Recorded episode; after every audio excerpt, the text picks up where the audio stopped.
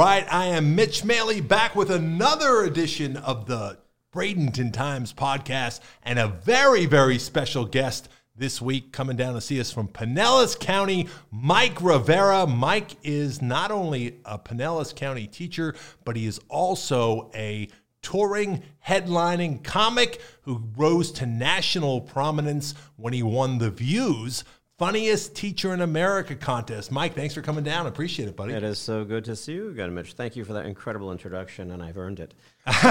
you know, that's a neat thing because I think at first people look at it and say, a teacher and a comedian, wow, that's kind of weird. But if you think about it, one, you get you naturally have experience at the part that would terrify most people from doing stand-up comedy, which is public speaking. So you're public speaking all day long, but then the other part of it is I imagine to be an effective teacher, you have to learn a lot about holding an audience and holding people's attention. So, how much is is it an advantage in your opinion? It's, it, it, it, when it, when it comes to engagement, that that's the key with I think with education. Get the teacher.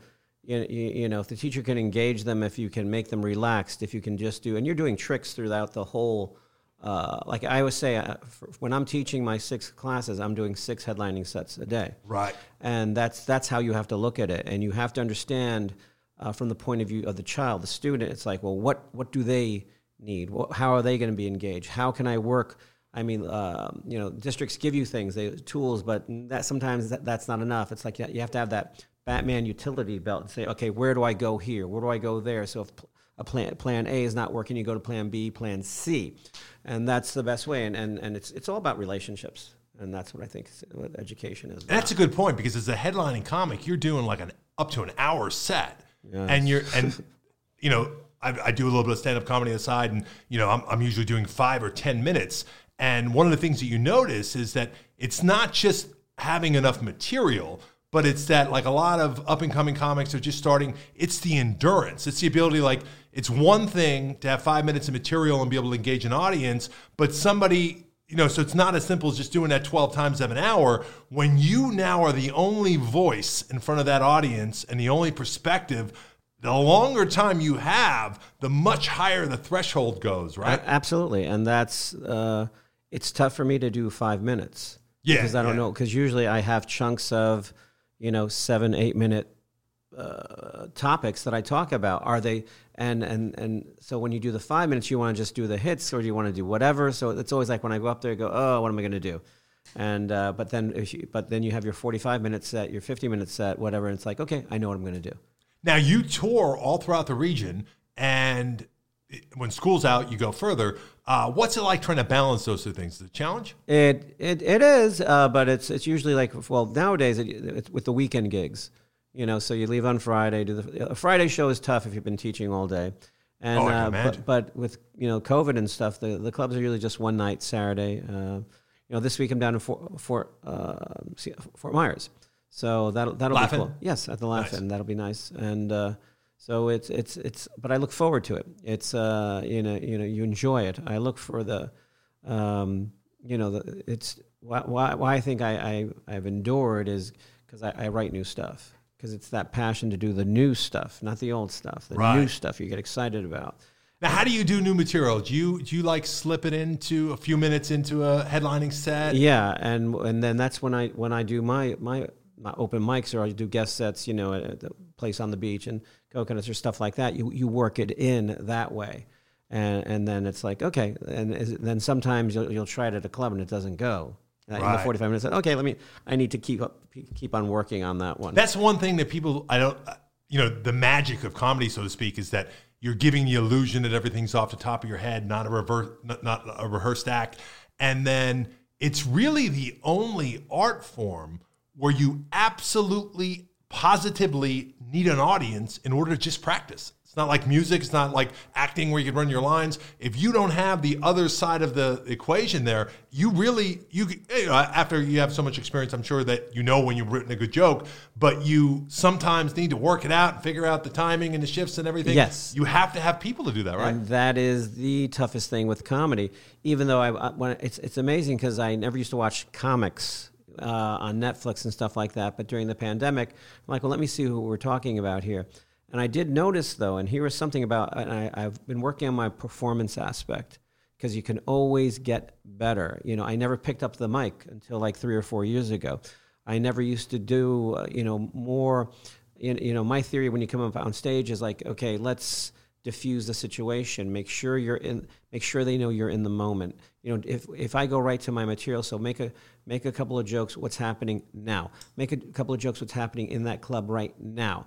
Even though I have a line, you know, I have a whole list, a checklist and stuff. If something catches your eye, so that you then oh, so then within the first, it only takes a minute. And that's the thing Right. I tell comics, like it only takes a minute, man, to warm up a crowd, and uh, but it benefits because if you just go straight, sometimes you know, it, it, if you're uh, if it's if you go straight into the material, sometimes they're like, he's doing his, you know, his oh, this is his, oh, thanks for the drama. It's a routine, right? yeah, right. it's a routine. No, so you got to make that illusion, and that's how you make the illusion. Now, how did you start comedy? Which came first, teaching or comedy? Uh, comedy. I was always uh, loved uh, the improv up in uh, the Bay Area. You know, uh, San Jose, San Francisco.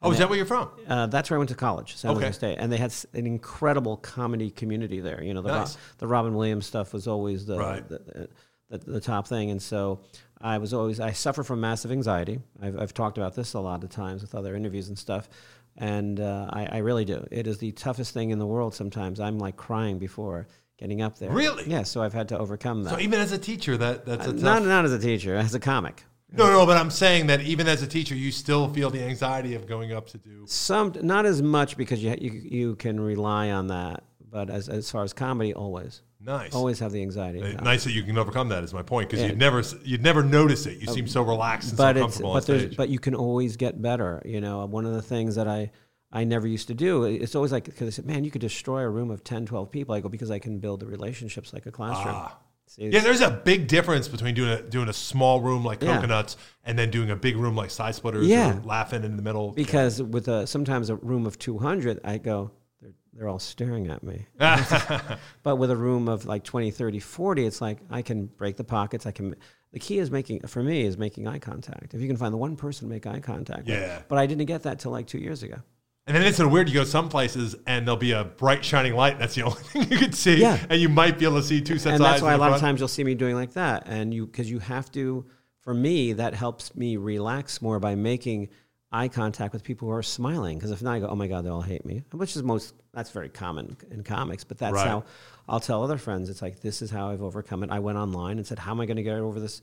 anxiety because I, I could always get up there and go pow pow pow pow pow pow pow but it's like well how are we going to get better how do we engage more and after all these years of doing comedy that's i still work at it So you're out in California. You're doing some Bay Area open mics and stuff like that. Did you know Back- right away this is something you're into? yeah I, I loved it i wanted to do it but it's like how are you going to do it Uh-huh. so i started out with a uh, there's like an improv group so it's like you know safety in numbers Mm-hmm. and that's it's like okay let's do that but you always wanted to do stand up but i was just so afraid so afraid and so eventually you know after you know the improv group i'm like oh god this is horrible it's like there's nothing I'll tell you what, though, I've noticed that any comic that comes from that realm comes with certain advantage. One of them, certain advantages. One of them being they can think on their feet.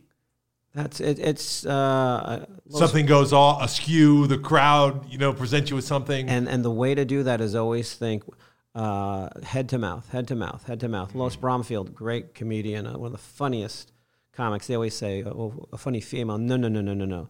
I got to see in lots of comics, and she was just freaking hysterical. I just uh, very big influence because she just I go, "How you do that?" And she's going head to mouth, head to mouth. You don't pause here, and then when you say it. And this is sometimes, as you know, if you want to do an improv line, sometimes you don't say that line with that conviction. Yeah. So you, you mumble it. And she says, no, no, no, no, no. Head to mouth, conviction. Head to mouth, conviction. And then, So no filter. and yeah, because but it's, it's it's giving it with that posit, positiveness that so so that audience remember it with an improv line. It doesn't have to be. If you would read it, you go, that's not funny.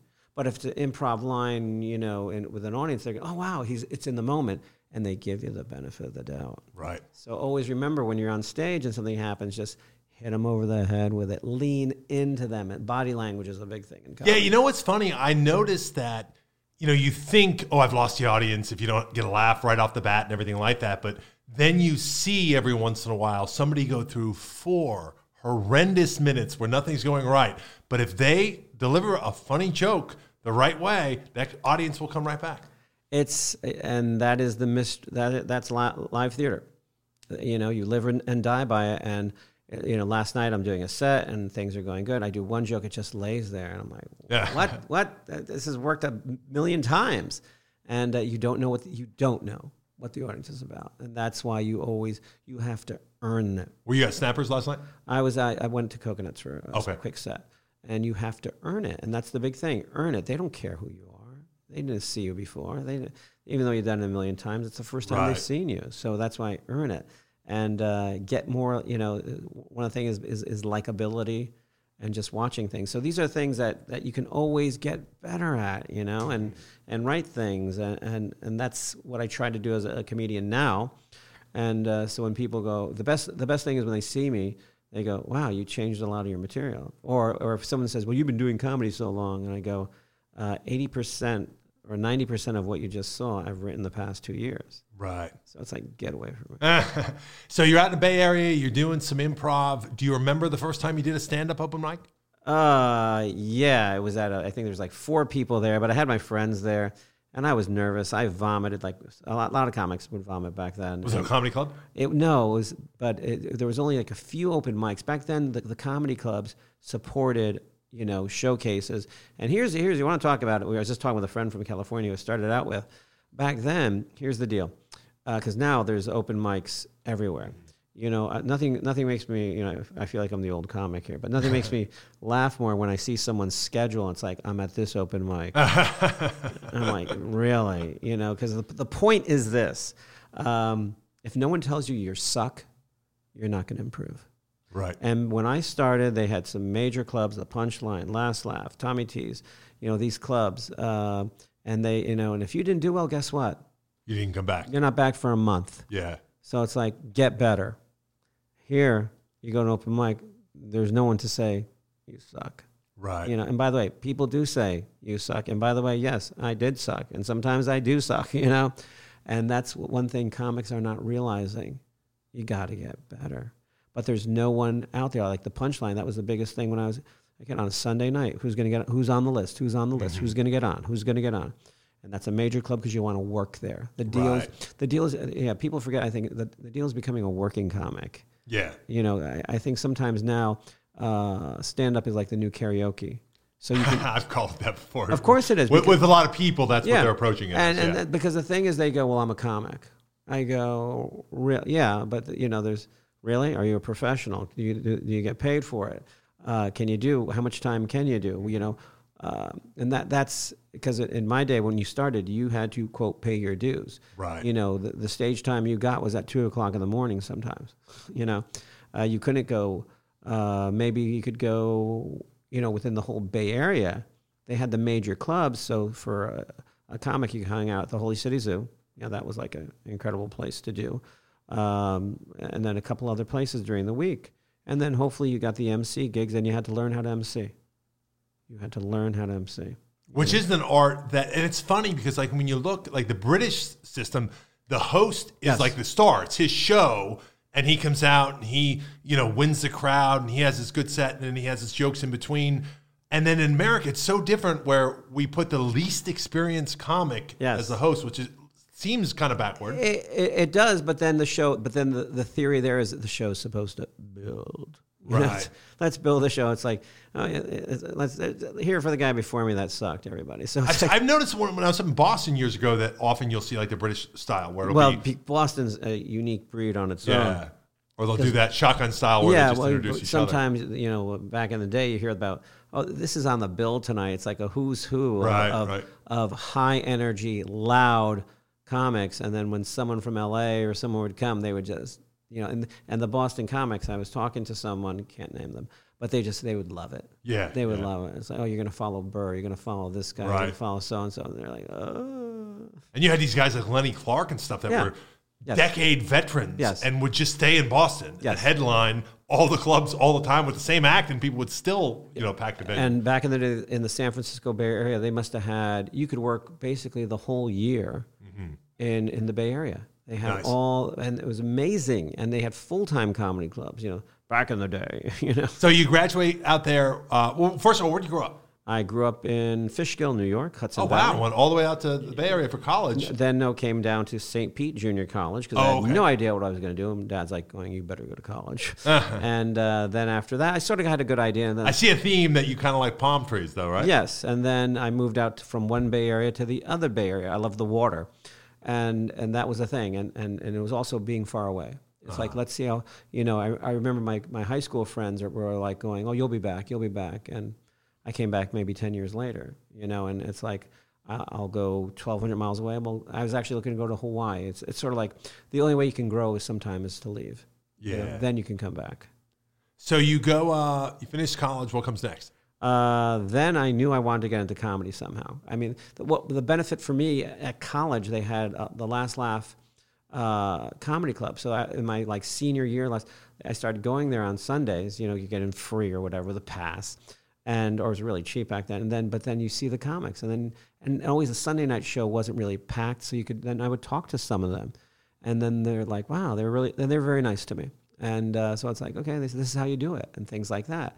I always loved doing voices, love cartoons, stuff like that. Love the, to, you know, the to think quick on stage. That was the goal. But back then, it was always like, but people would always, you have to hone your act first. You know, I always like to change it up every. Okay, one week I do one five minutes. Oh, I'm to do another five minutes. No, no, no, no, no. In the beginning, and that's that's my mistake. You work on that that tight five, then you develop another five, and then you go on and on, and you, and you chunk it. You know, and that's the best way to do it. So having the last laugh there, uh, and after doing open mics, my goal was to then I became the house MC there. Oh, nice. Yes, and that's uh, and you get to meet you know really All the people coming through uh, town. first yeah. one of the first people was uh, Bob Saget. What, what a nice Ah, guy. I saw him perform at the. I saw him walk in and drop in at the comedy store uh, to do his 15 minutes. Uh, he did 45. Yeah. Uh, bumped everybody on the list and thoroughly enjoyed doing it.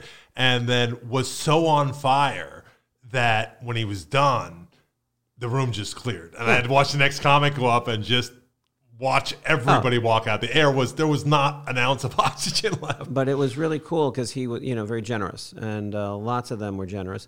I'll, I'll say this, uh, Coulier from the show, because Yeah. he, he would always he, man, his stand up before Full House. I always he was really, No really, kidding. really that good.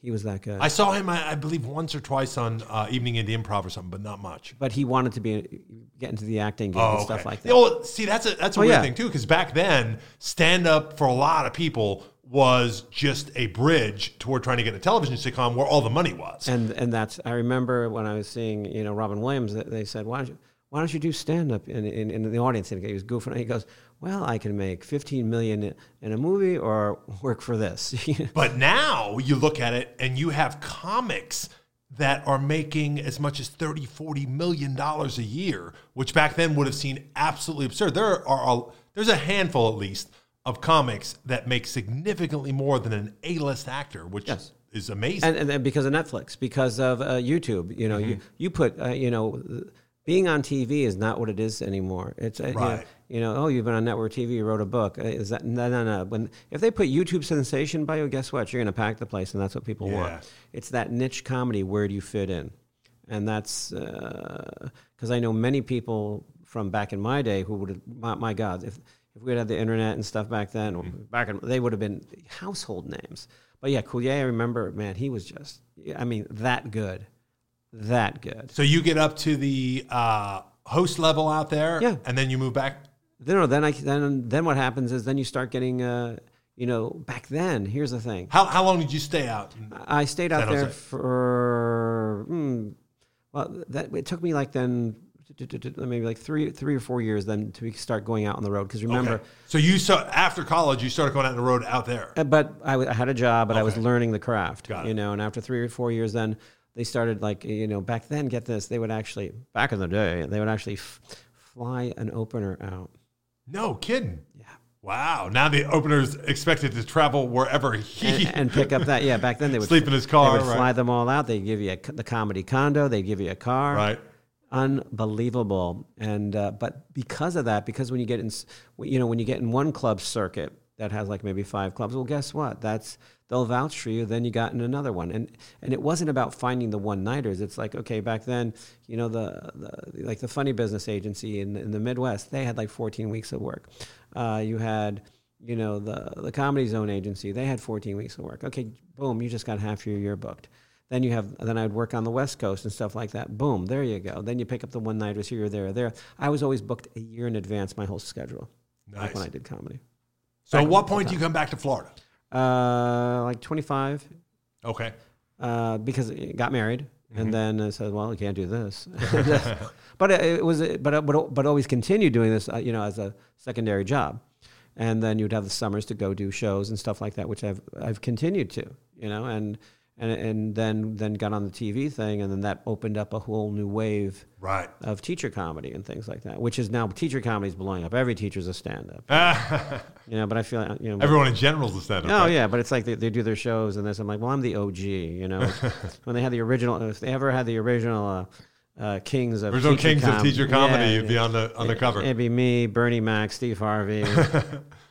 so yeah, so that so that that and that and then I was pressured then to come up with, you know, I had like uh, four minutes on teaching, and I'm like, oh, better come up with some new material. So now I can do like 45 minutes on teaching. Yeah. Do you, now, do you do a lot of like uh, teacher-specific comedy, like at I- conferences and events and stuff? I not since COVID because every you know teachers everything was shut down. But what was weird before this, that last summer, I was I was doing. I'm in Washington D.C. at the American Federation of Teachers conference. I mean, duh, you know that's whoa everything. Now let's let's go. But the big thing with, with for me with teacher com, you know, yeah, Devin Siebold does incredible with his videos and things like that. Devin, that's the way I thought being on TV.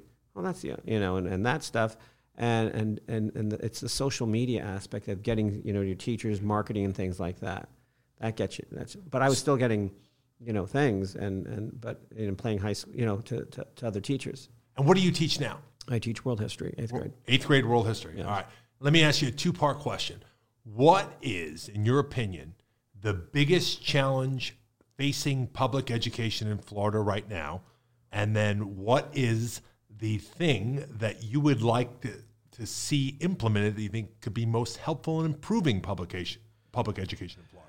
the biggest problem i believe is not thinking what is going to instead of saying what is going to make the student really succeed what is going to make them really succeed i mean you can ask me i can look at these kids you know that have gone through the system you know with their 504s their ieps and i'm going to go what do they really need? I go that kid needs a class a small class size. He needs uh, where you're doing uh, you know work but you're also working on counseling and stuff like that almost like a 50-50 thing where you chunk it up so that he doesn't get bored or she doesn't get bored and that you so you understand and and so that you're working on the whole child development. You got to think of the whole child not just this not okay uh, not, not you, you, they're trying to put every little uh, you know the square pegs in the round circle and you can't do that That one size approach. There's going to be a lot of kids that slip through the cracks and uh, because they they're just not good always they, no, that. they, and that's what keeps going on. They, they don't realize, and the only way you're going to do that, I mean, make your counselors counselors, not testing coordinators, and and it's just and, and that's the problem. You know, I have kids now. They need they need. What was weird with this year with with the COVID thing because I I went back. Um, it- you know, in the beginning it was really less class size. But so s- some of those behavior problem kids, well, guess what? Because the small class size, you can give them more time you can give them more time and that's what they need but if you have a class of 25 30 and you have maybe four or five kids that need that attention you got to be kidding me you know you're juggling too much but with the smaller classes you can and so then you build that relationship you know are we perfect no do i have some kids you try to reach but then but could i tell you what would benefit them? Absolutely. Do they do it? No. Hmm. And that's sad. So how do we balance the when it comes to the testing? You've got you know you've got the issue where I mean I remember when I was a kid we had the Iowa test Yeah. That would take in our schools and it wasn't that big of a deal mm-hmm. and it was just it was a good you know sort of uh, watermark where you can kind of get a snapshot of where a student is. You know they talk to you afterwards at parents teacher conferences about you know hey Johnny's a little behind on this part but he's really doing good here. This is what I'd recommend you watch and that sort of thing. Um, and then somewhere along the way, we've gotten to this point where they became this super high stakes, you know, everything from the funding the school gets to the teachers' possibilities for promotions and so forth. Follow the money. Right. Follow the money, Luke. So you have this thing where, all right, I, I guess there is a legitimate concern that if you say, well, if you just allow it to occur in a vacuum, then there's sort of this incentive where everybody wants everybody to graduate and say, "Hey, our district is the best." Everybody look at our numbers. Look, yes, at our numbers. look at our numbers. Look at our numbers. So then somebody says, "Well, hey, here's what we're going to do. We're going to try to create a level playing field so that somebody's not doing a bunch of grade inflation and pushing kids through. Uh, we're going to try to." T- test everybody's skills in a in a sort of similar way and then make sure we have this baseline. That seems to make sense, but where do you cut that balance off? It's but it's the but the thing is here's the point. Uh, one thing teachers don't know what's on the test. Mm-hmm. That's give me a break. Okay, they can't even look at the test. So it's like, what are we? Where you know, you're guessing and that should not, you know. Right. Uh, what you said before, when we were growing up, that those Iowa tests, those things like that, we know we know what's wrong. I can evaluate this kid, but again, it's all we got to teach. You know, you got to teach the test. But what what test are we getting? Because that's how you're graded as a teacher. You know how they how your test scores, how your test scores, how your test scores. Yeah. Not how is you. What do you think? Not instead of saying, Mr. How your test scores, it's Mr. How can we help that kid? What do you? What would you suggest? Mm-hmm. You know, this was going to help him. It's that simple. Ask a teacher. You know. What What are you going to do when you have a kid who just doesn't test well? I mean, there has to also be a, a some way to value the, the, kid that's somehow fair to him, right? And and that's where the, the, accommodations do. How many times have I? I can I can actually you know. Uh, what, my thing is always do chunking 10 minutes 10 minutes because this add and because i'm part of that so that's that what you do but when a kid can verbalize it to you but then doesn't do it on paper, ding, ding, ding, hello, read it to him. You can, I can give a kid, and now it's on a computer or paper, he fails. I read it to him, he passes. You know, that's one area where you can go, but do I have the time to do that? Right. That's the thing. We have, you have to make the time to save the kid. You know, because if not, then he's going to get, then he gets labeled. Mm-hmm. You know, oh, you know, whatever by by his classmates, by society. He labeled. Well, he can't take a test. Well, he's a failure. No, he's not. You know, how are we going to help him? And it's not that difficult. Again, ask the teacher, but we don't have that power anymore. Mm. And you're also, it seems to be one of the inherent, you know, negatives to this, uh, which I'm sure is unintended, but you have you have a scenario where you're essentially saying to your best teachers, look, there's not only not an incentive for you to go where you're needed most, you better not because if you go into that challenge population because you think it's where you can make the biggest difference well there's a whole bunch of factors like what's going on at home uh, what kind of support that kid's getting. And if you're not able to turn around and show it in these standardized tests then your career's not going anywhere. And well florida's not going anywhere. Regardless right? Yeah but yeah you're trying to but that's how you're, you're judged and they don't see how you, you know you work the classroom. You, they, you don't see, and, and again with, with, with some of the you, you know it's it's micromanaging. That's that's the problem with teaching today. The micromanaging and telling you how to. No, I you know it's like sometimes it's like when I when I see the curriculum going, yeah, I understand the basics, but I, I have to go online and go, let me see how to make it so my kids then like it. Right. That right. my kids go, oh, this I get it now. You know, let's make this more interesting. That's you know, that's but here are the things. Here, are the, here are the resources. No, those aren't resources. What about the Florida structure? Because one of the things that puzzles me is, I imagine when you grew up in New York, it was the same as Pennsylvania, where you have uh, a district is one high school and all of its feeder schools. Yeah, and you have a small board, small superintendent. This Florida system. So when I first came here, it was, oh no, this is great because you have to understand all of these replicated resources from ESE to transportation to the cafeterias, you're just doing that as one high school district. You're replicating all these things that we could do under one umbrella, and that way we can make sure the resources are are better allocated. And then the other upsell that I did kind of, you know, was appealing was, well, hey, you know, back home, if you lived in this district for the high school down down the road, then the tax base for that was awful, and it was a bad high school because it was under resourced. But over in this area, the schools are good, so the home properties are up and, and so forth. And they said, well, you know, here it's different because over in central Bradenton, where we're at now, the, they're drawing from the same tax base as Lakewood Ranch and the island, um, so the resources are up. And you should be able to do better administrative support. But what I saw was you end up with this giant monolithic bureaucracy. Yes. And that's why, you know, it's amazing when, uh, like school board races, which I always look into when, mm. when, uh, and they're supposed to be nonpartisan. yeah, right. Uh, but then they'll say, you know, with this $1.6 billion budget, we recommend this candidate. You know, if it's 1.6, I don't, I don't call that a community yeah. You know, th- then it's a corporation. You know, when you when you look at your admin buildings and they're you know when the nickname's the Taj Mahal, I think that says it all. Right. Uh, you you need that that that community feel so that the community says, okay, this is our you know, and and in a sense, you don't have that with a big county. You know, look at Hillsborough, look at Pinellas. You know, things how big and diverse Pinellas County is. So you, there's no, you know, it's like oh we have oh seven districts here, you know, in District 12 in the Hunger Games, whatever. It's not. It doesn't work. Uh, yeah. Uh, well, I don't. I'm, I'm, I'm, I think it, here's my point. I think it would work better if they were smaller.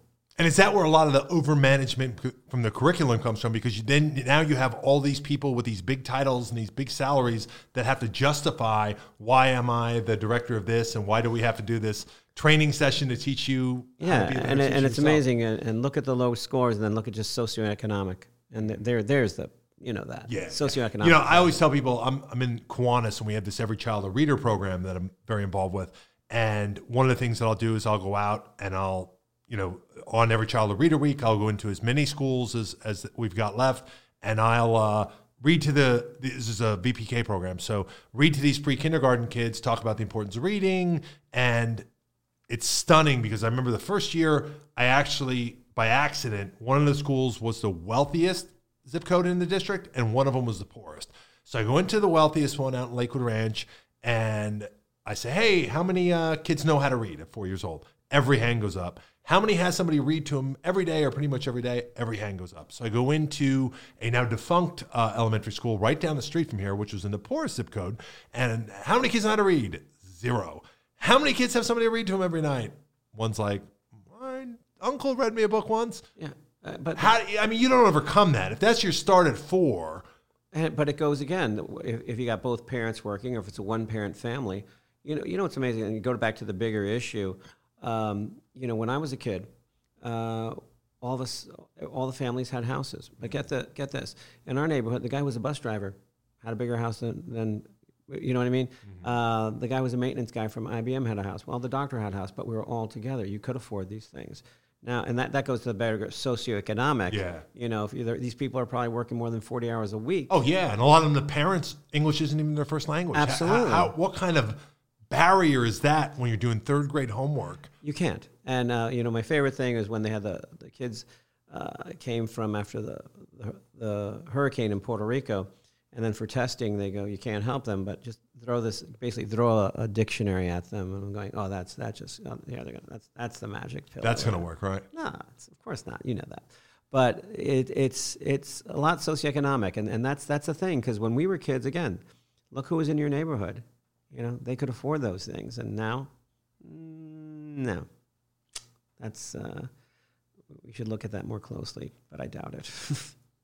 What are some of the things uh, that you see that you're excited about in education right now? Is there is there is there good news? Is there stuff that you could some positive spin you could tell us about? Retirement's coming for me. So. How far a, away from it? Uh, who knows? When my, my kids get out of college, okay. you know, and, and what are we looking positive? Well, it's and that's that's a sad part uh, about education. You know, I wish you know you ha- you could, you can wish for things, but it's like when I, I have a friend that worked 38 years in education and retired and they did an article on him like 30 something years ago.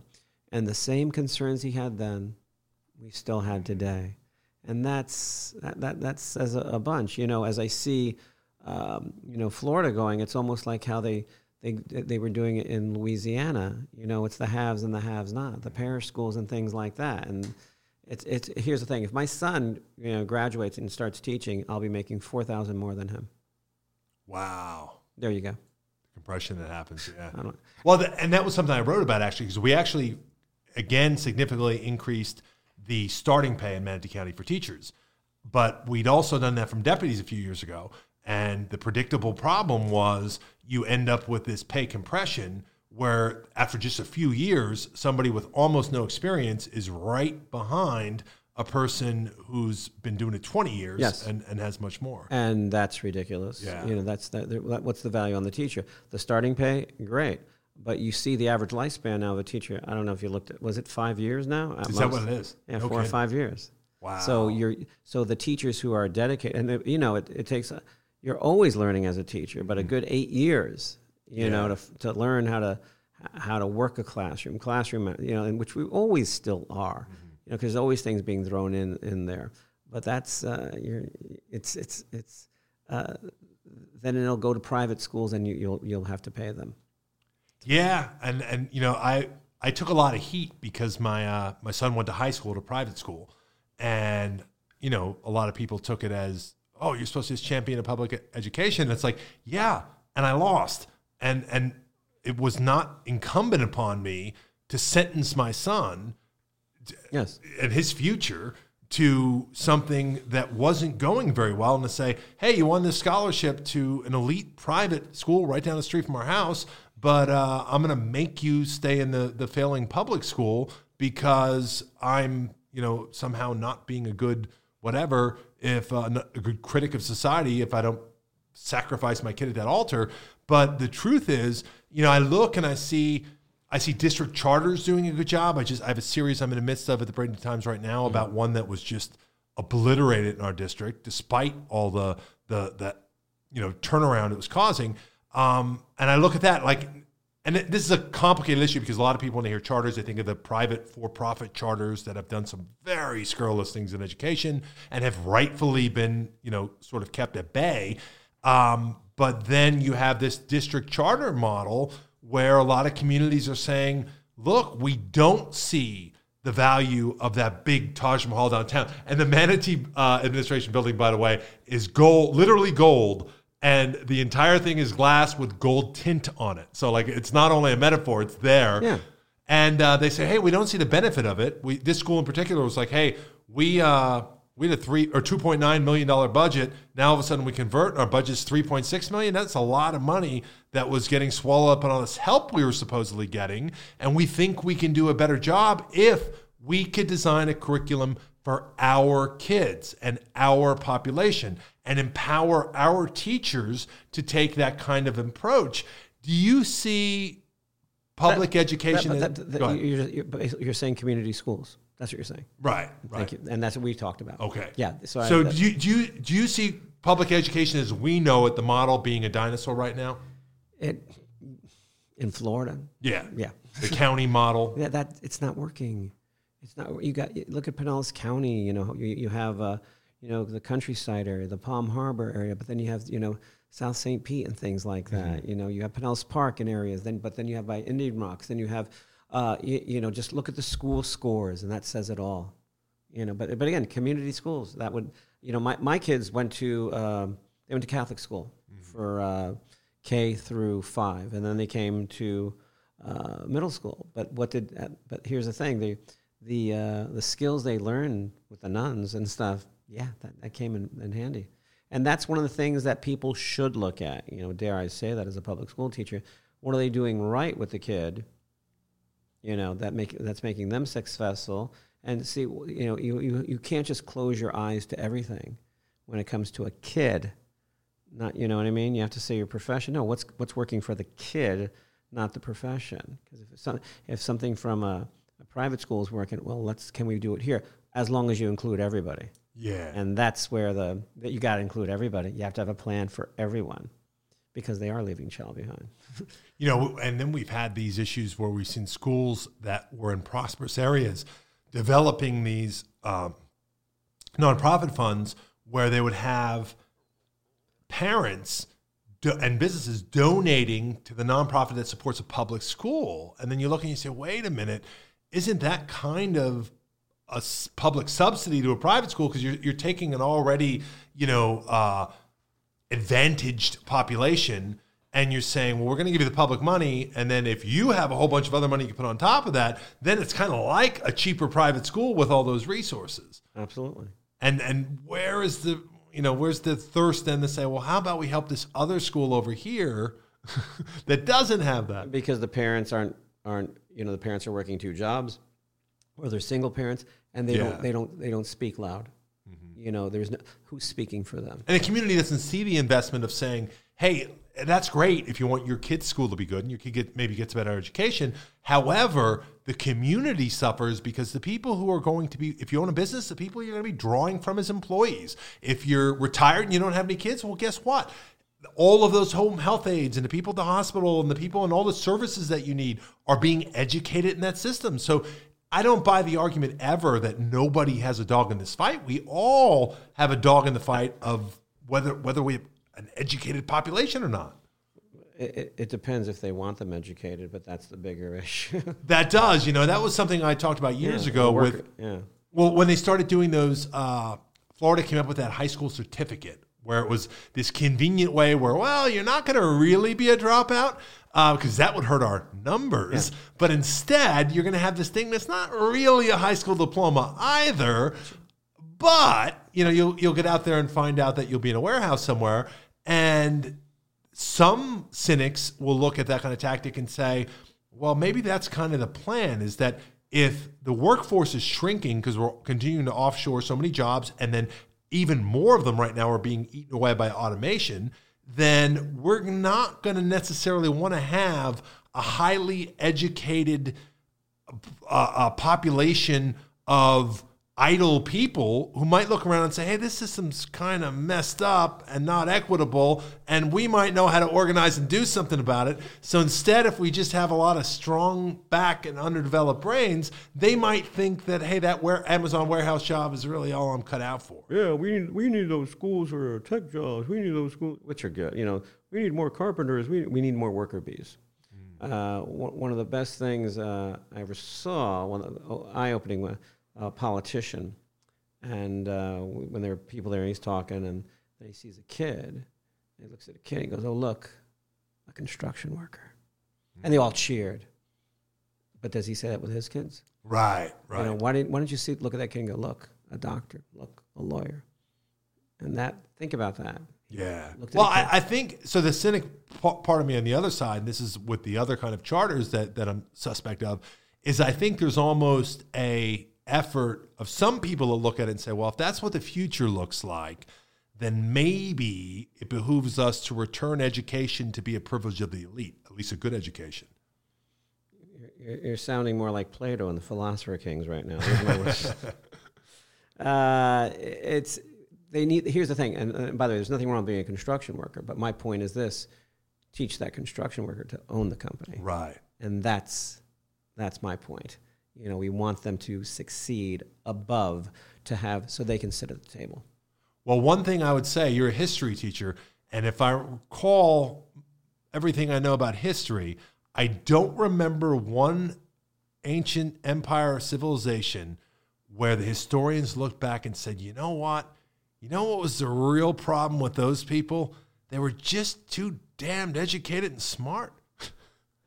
And that, that again, what we're- we've been- I've uh, been in my ancient Greece kick, and that's that's that's where you know and my, my uh, I'm in my Socrates, and I apologize. It's the only time we're ever talking this. We're in my Socrates and Plato kick. You know, Plato didn't tr- trust democracy. Why? Because guess what? They killed.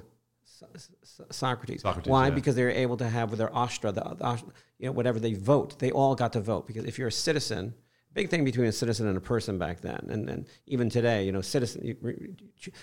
Use that word very properly because back then the citizens, when they voted for, for to, to, uh, Socrates to death, and but they were misinformed.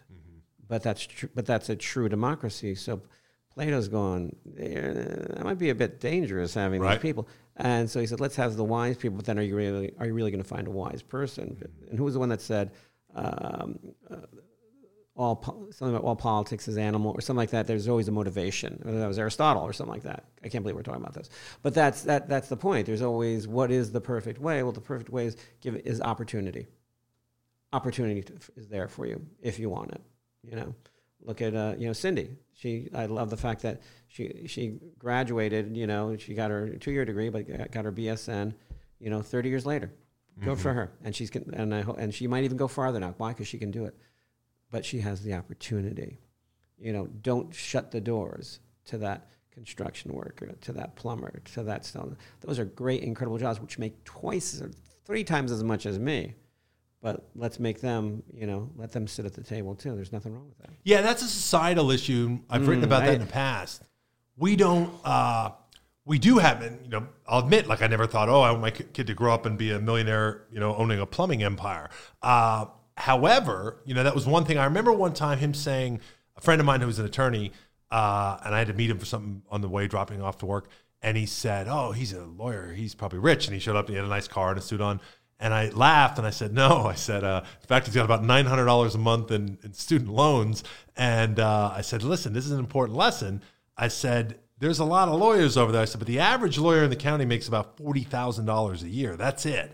I said, there's some real rich ones, especially the ones with those, uh, you know, accident call here type signs. But the reality is, most of them can be bought and sold eight times before the sun comes up by somebody who owns an electric company, somebody who owns a heating and AC, somebody who owns an auto body shop. Yes. And there, there's a lot of millionaires in town that learned a trade and then ran a business of Yes. that trade. And there's some of the, in Manatee County, where development is, is gold, there's some of the wealthiest people that I've come across. And that that's that's an unfortunate because another thing that I see, and I'm sure you see it with, with students that move on, is there's a growing sort of trend where I see colleges farming these kids.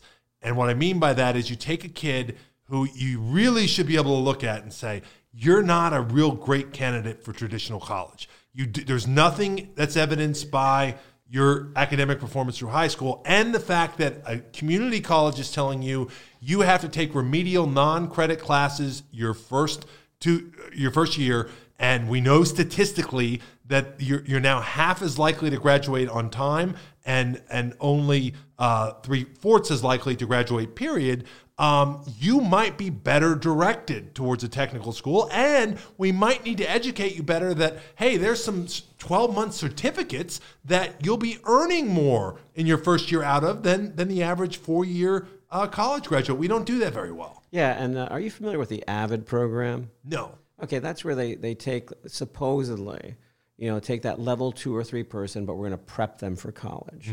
You know, even Hmm. this is done through the schools or? it, it's a, it's a big. I, I call it more like a big pyramid scheme or something like that. Because again, that'd be good, good to look up to. Because then they're Mm-hmm. saying, okay, well, and kids that need that extra stuff, you know, where the whole goal is college, college, college, college, college. And I'm thinking, well, what happens when they get to college and Right. it's not going to work? And but again, that's that's where. That's a, that's a look into the AVID because I always have that, that problem going. Maybe they don't want to go to college, right. You know, and, and maybe nothing- they're not a good fit. Yeah, and and again, because look at you know when when uh, the whole college thing can be even looked at how much it is now and who can afford it and and, and oh it's absurd. It is. It's And- absurd. And, again, and, and look at the what, what what we used to pay for houses, what we used to pay for co- college, what we used to pay for cars, and look at it now. there are schools that were in, in the base model sticker price.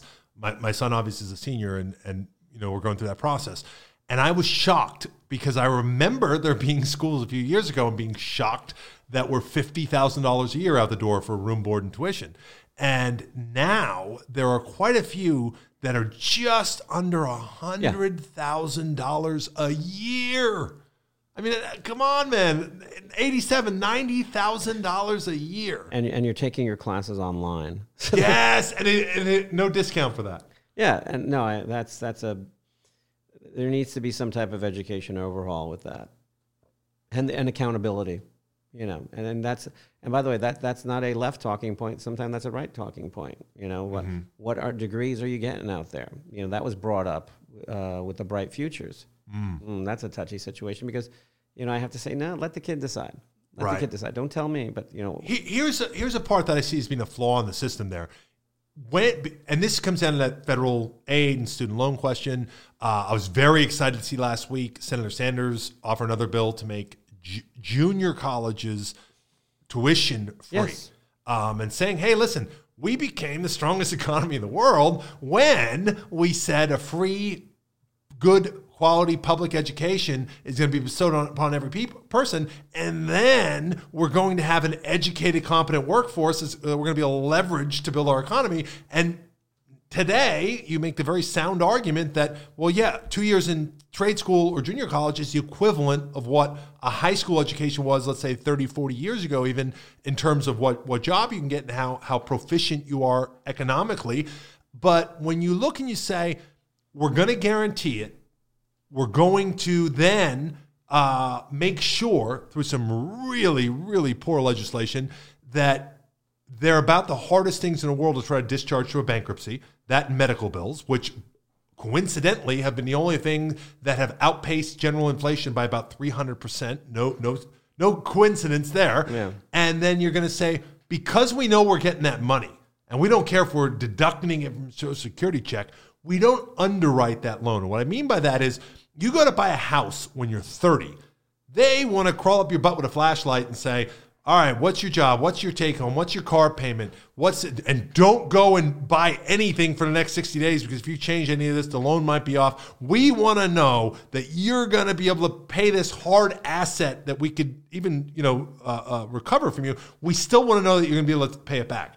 You go and sign up for college. Nobody says, hey, listen, man, you were a C student and you're taking a really hard major that doesn't pay very much when you get out, and you want to go to a private school to do it, this looks like a bad bet. And they say, no, go ahead, sign up. You want to spend $250,000 to, to, to be a teacher, for example. If somebody comes to you and says, I come from a poor family, I want to go to this private school, want to take out all these loans, and I'm going to work in education, you'd say, well, you know, let's just do some quick math on that. Maybe the state school is a better option for you. Live at home and go to the junior. Nobody does. There's no underwriting. And that's not a 30 year old professional, that's a 17 year old kid whose brain's not done growing yet. No, I, I'm not going to argue with that. I'm, we're on the same page on that. And yeah, it's, it's 250 grand. Here's 300 grand. Uh, here, let's let's let's invest that money, Mm-hmm. and then and then go to junior college and then or whatever. And maybe what would you think of like if we started looking at some ways where it became more of an option? Because like you see students take a gap year, but usually it's somebody that comes from privilege, um, and it's not always looked at really uh, positively by colleges when, when when you don't you know go out of high school. So do we maybe because I look at it and I say the idea that you're even asking a 17 year old kid, what do you want to do for the rest of your life? And and that's and that's where I do like the community colleges Mm-hmm. because that's what I did. I had no idea what I was going to do. I was in a punk band. Who would? So I came down here and then started getting in with your friend. And then after two years, and here's the thing: when I transferred out, I pretty you know spending that two years and, and growing up too, even though I was with my family and stuff, but still you're more you have the awareness. But then you'd see all your friends come back as freshmen that were at you know maybe Florida State, Florida, part you know getting involved in that other scene. And then when I went out to California, I remember you know as um, I went as a junior. So then seeing the freshmen come in and going, you're not going to make it. You know, there's there's there's something there. There's something there. All right, let's And but, end. and then and the, the thing is, usually you're all, you're all taking your first two years the same same classes anyway, Right, general requirements. There's there's your, that's what we should do. Let's end with uh, some positive stuff here. Yes. Shift back to comedy. Uh, where could readers of the Bradenton Times see Mike Rivera coming up? See me and Fort Myers this weekend. You know, got shows Friday, Laughing's a Saturday. great club, Laughin', especially great since club. they've redone that. And uh, hopefully, McCurdy's is going to be opening up very very soon. Hopefully, they had an outdoor bazaar show this weekend. Uh, an outdoor, not bizarre, but an outdoor bazaar. Um, and I'm fingers crossed that McCurdy's is going to be back. So yeah, a- they should be open up. I just get vaccinated, and I think that that's coming around the corner. So, uh, and usually I'll hopefully be there in the summer.